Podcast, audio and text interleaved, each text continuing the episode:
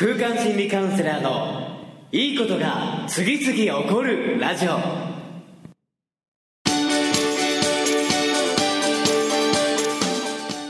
いいことが次々起こりまくっている世界中のリスナーの皆様。おはようございます。空間心理カウンセラーの伊藤裕二です。え今日も朝6時から3分33秒の絶妙な時間配分でいいことが次々起こるラジオをお届けしていきたいと思いますえー、今日はですね、えー、朝から東京に移動してきておりまして、えー、朝活を終えた後に、え実はですね、収録があります。え8月にまた新たなテーマでの本が出版となるのですが、えこの本の出版に先駆けて、え実は今回ね、実写片付け本という形で、え実写漫画を取り入れながら、えね、実在する人物を交えてこの本にしていくという形で今までにねないスタイルで執筆していくんですけどもだからこそですねこのよりリアリティを持ってお伝えできることお届けできることそれらがねそれらのエッセンスがどんどんどんどん生まれていくんじゃないかなというふうに思っています。そんな中で、えね、やっぱりリアルを届けていく。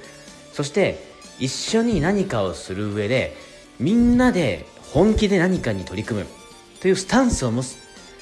心を一つにして行動をしていく。ということが非常にね大切だなというのを今日もねすごく実感しているんですけどもその心を一つにするためには目的この本がどんな意味を持つのかどんなところに広がっていくのかどんな人たちの人生に影響をもたらしていくのかということについてを一つ一つをね共有していくことによって共通認識が生まれてその上で広がりでありつながりであり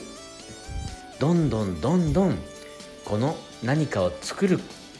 作ることによって生まれる成果が拡大していくというふうにね、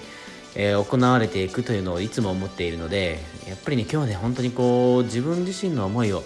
自分の考えを自分自身のねビジョンをできるだけ具体的に共有していく。ということが